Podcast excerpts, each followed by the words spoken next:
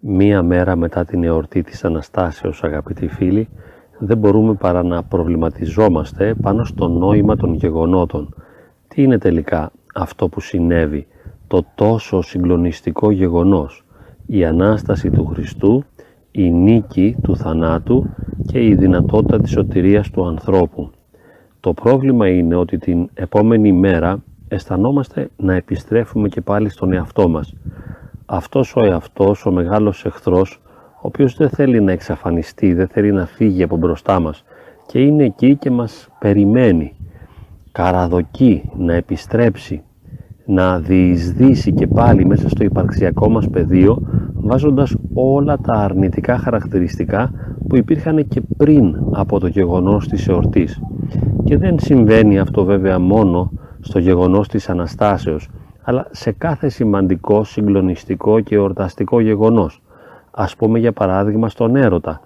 Περνάει μία φάση και μετά από αυτό, μετά από την έντονη ερωτική έκσταση, μετά από την φαντασίωση αυτή της αλλαγής του υπαρξιακού τοπίου, επιστρέφουμε πάλι και ξαναείμαστε ο ίδιος μας ο εαυτός. Είναι πολύ οδυνηρή αυτή η στιγμή όταν αντιλαμβανόμαστε ότι επιστρέφουμε στα ίδια, ότι αρχίζουν πάλι τα παράπονα, οι διαμαρτυρίες, όλα όσα μας ενοχλούν μέσα μας και γύρω μας, το γεγονός ότι δεν αντέχουμε, δεν μπορούμε και είμαστε αναγκασμένοι να ξαναβλέπουμε πάλι και πάλι αυτό τον ίδιο τον εαυτό. Όμως ένα τόσο συγκλονιστικό γεγονός όσο αυτό της Αναστάσεως, το οποίο υπόσχεται τη νίκη κατά της λύπης, κατά του σκότους, κατά του θανάτου. Είναι ένα πραγματικό γεγονός, συνέβη έτσι. Εορτάσαμε, κάποιοι πιστέψαμε, κάποιοι ενθουσιαστήκαμε τη νύχτα της Αναστάσεως με τόσα Χριστός Ανέστη και είπαμε ναι, Χριστός Ανέστη, χαρά ήρθε στη ζωή μας, όλα άλλαξαν, ιδού τα πάντα κενά, όλα τώρα είναι αλλαγμένα, μηδενίσανε τα κοντέρ της αρνητικότητας και μπαίνουμε με ένα κουράγιο, με ένα θάρρος πνευματικό σε μια νέα ζωή. Παπ και συναντάμε πάλι τον εαυτό μας εκεί πέρα και τους άλλους βέβαια. Τίποτα δεν άλλαξε. Η επόμενη μέρα είναι ένα πρόβλημα, γιατί έρχεται να μας υπενθυμίσει την αδυναμία μας να βιώσουμε και να ζήσουμε την συγκλονιστική σωτηριολογική αλλαγή. Την αλλαγή δηλαδή που θα αλλάξει το βάθος του είναι μας, που θα μεταμορφώσει και θα μεταστρέψει την πραγματικότητα και θα την κάνει χαρά, ώστε να μπορούμε να είμαστε κι εμείς πλήρης χαράς.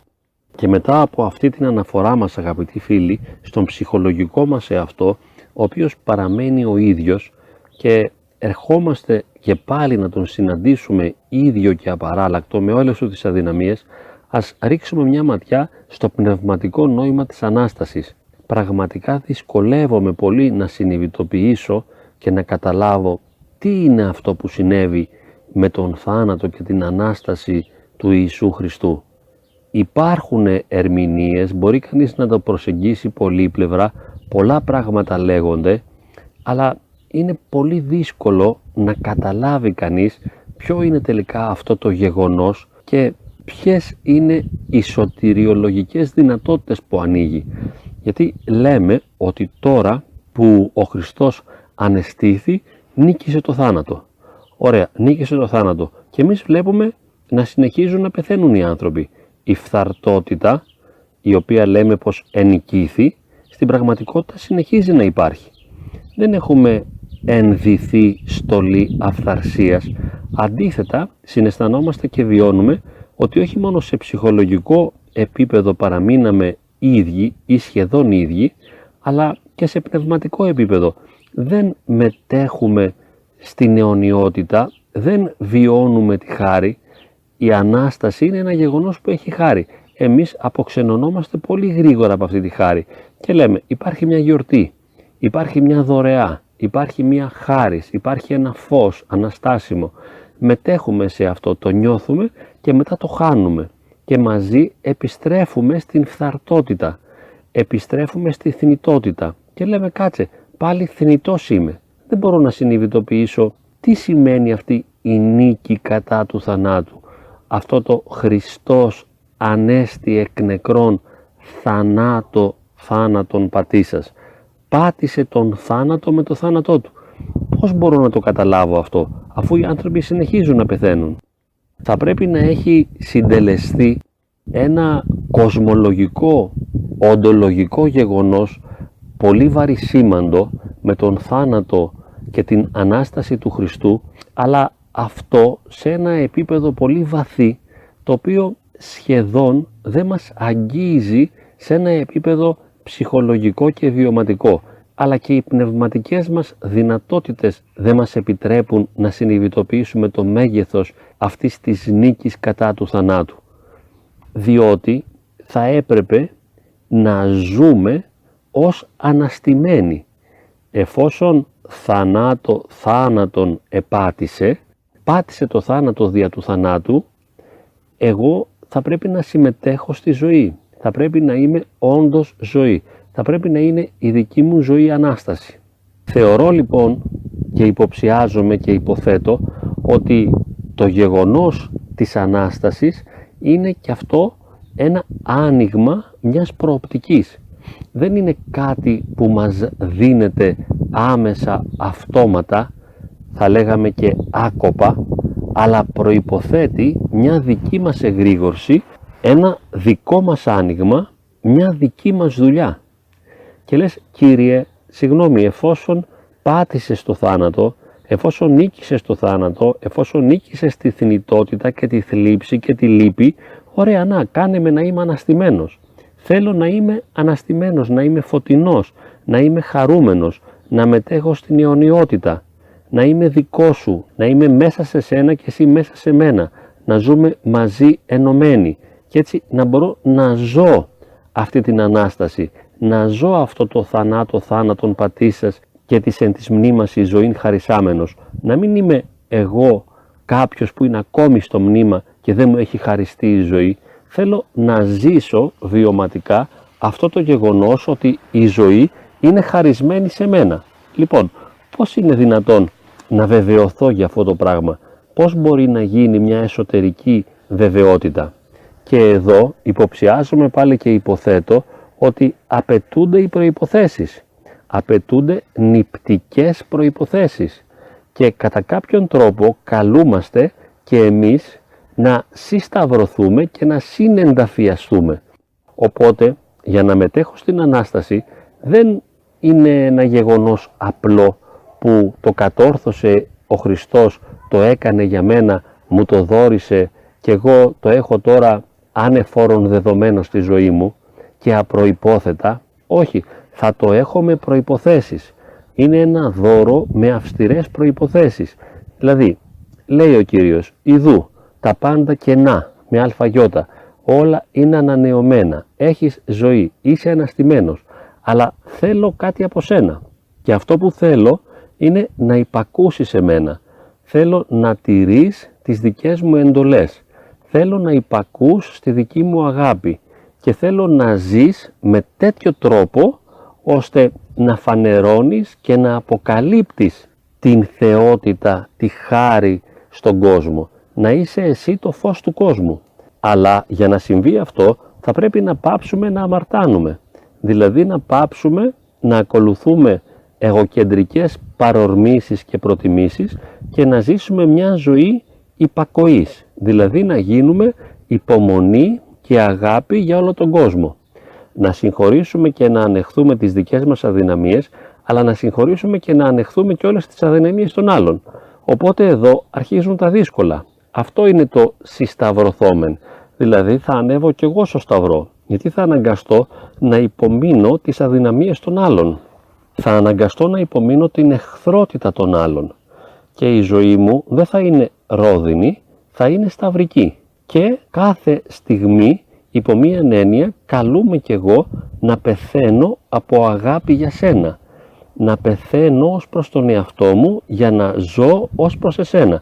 Όπως λέει και ο Απόστολος Παύλος, δεν ζω πια εγώ μέσα μου, αλλά είναι ο Χριστός που ζει μέσα σε μένα. Οπότε καλούμε να πεθάνω ως προς τον εαυτό μου, να σταυρώσω τα θελήματά μου και τις προτιμήσεις και τις παρορμήσεις μου και να σε ακολουθώ. Και τότε θα μπορέσω να μετέχω στην Ανάσταση. Δηλαδή είναι ένα βαθύ, ουσιαστικό, οντολογικό γεγονός η νίκη κατά του θανάτου, αλλά είναι ένα δώρο εν δυνάμει.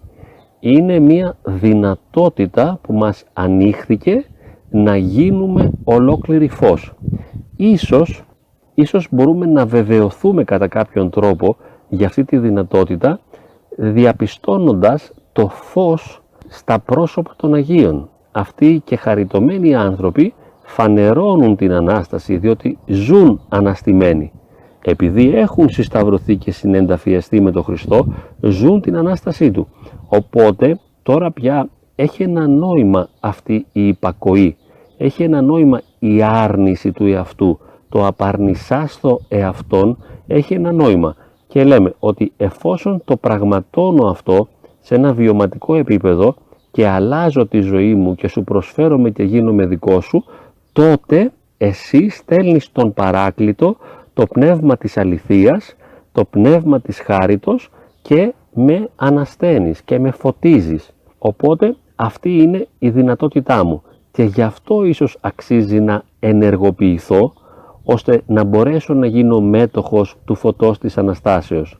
Εάν όμως απλώς παραμείνω, όπως είπαμε στην αρχή, στον προηγούμενο εαυτό μου, αν απλώς επιστρέψω από την Εκκλησία, από το ναό της Χάριτος στον παλαιό εαυτό μου και κατοικήσω και πάλι μέσα του και λειτουργήσω και πάλι ως ο παλαιός εαυτός, συναντώντας και τους παλαιούς ανθρώπους, τότε δεν αλλάζει τίποτα. Τότε για μένα η Ανάσταση θα είναι ένα ψεύδος, θα είναι κάτι που δεν έχει καμιά σημασία, εφόσον είναι άκυρη για μένα. Εφόσον δεν μεταρσιώνει και δεν λυτρώνει τον βαθύ εσωτερικό εαυτό μου, δεν με αφορά. Και λέω, Κύριε, και αν αναστήθηκες και αν δεν αναστήθηκες, δεν αλλάζει, διότι δεν μετέχω στην Ανάσταση. Και είπαμε, θα μετέχω και θα γίνω φως και μου δόθηκε αυτή η δυνατότητα και ίσως αυτό είναι το σημαντικό, ότι δηλαδή μέσα από το δικό του θάνατο, μέσα από τη δική του σταύρωση και την Ανάστασή του μας πρόσφερε αυτή τη δυνατότητα να μετέχουμε στη χάρη, να γίνουμε κι εμείς ιοί του Θεού κατά χάριν, να θεωθούμε δηλαδή κατά χάριν. Και ίσως αυτή η δυνατότητα δεν υπήρχε πριν από την σταύρωση και την Ανάσταση του Χριστού. Έτσι λοιπόν ο Χριστός δεν ήρθε τόσο για να διδάξει, όσο για να μας όσο για να μας λυτρώσει σε ένα βαθύ οντολογικό επίπεδο με το σταυρό, το θάνατο και την Ανάσταση. Πεθαίνει και ανασταίνεται ο Υιός του Θεού και ο Υιός του ανθρώπου και έτσι μας δίνει αυτή τη δυνατότητα. Εάν την ενεργοποιήσουμε, δεν θα επιστρέψουμε σε αυτόν τον κακόμοιρο ταλέπορο εαυτό μας. Εάν όμως δεν μπορέσουμε να αξιοποιήσουμε τη δυνατότητα αυτή, θα γυρίσουμε πίσω και θα συναντήσουμε και πάλι τον παλιό εαυτό. Δεν το λέω για να απογοητευτούμε, ας μην απογοητευτούμε, ας ησυχάσουμε με αυτόν τον παλαιό εαυτό. Κάτι ήταν ίσως το γεγονός ότι γευθήκαμε και πήραμε μια μικρή αίσθηση από τη χαρά της Αναστάσεως και συναισθανθήκαμε και συνειδητοποιήσαμε ότι κάτι υπάρχει που μας υπερβαίνει και μας ξεπερνά, υπάρχει μια πηγή της χαράς και της ελπίδας στην οποία εν δυνάμει θα μπορούσαμε να μετάσχουμε. Είναι καλό να το ξέρουμε αυτό και ας επιστρέψουμε, ας μείνουμε στον ταλέπορο εαυτό, εφόσον δεν μπορούμε να απαλλαγούμε από αυτόν. Μένουμε λοιπόν, όσοι δεν μπορούμε να μετέχουμε στην Ανάσταση, επιστρέφουμε, ζούμε και πάλι ως ο παλαιός ταλέπορος εαυτός μας, αλλά έχουμε την ελπίδα. Ας κρατήσουμε αυτή την ελπίδα και αυτή την επίγνωση ότι υπάρχει η δυνατότητα της νίκης της φθοράς, της θλίψεως και του θανάτου. Μπορούν να νικηθούν και μπορούμε να βγούμε νικητές χάριτοι με τη δύναμη εκείνου, ο οποίος το κατόρθωσε πρώτος για χάρη μας. Αυτός έγινε η απαρχή των κεκοιμημένων, έγινε η απαρχή των αναστημένων και έτσι και εμείς εν δυνάμει μπορούμε να αναστηθούμε από τώρα και πάντα και στους αιώνες των αιώνων. Αμήν. Γέννητο.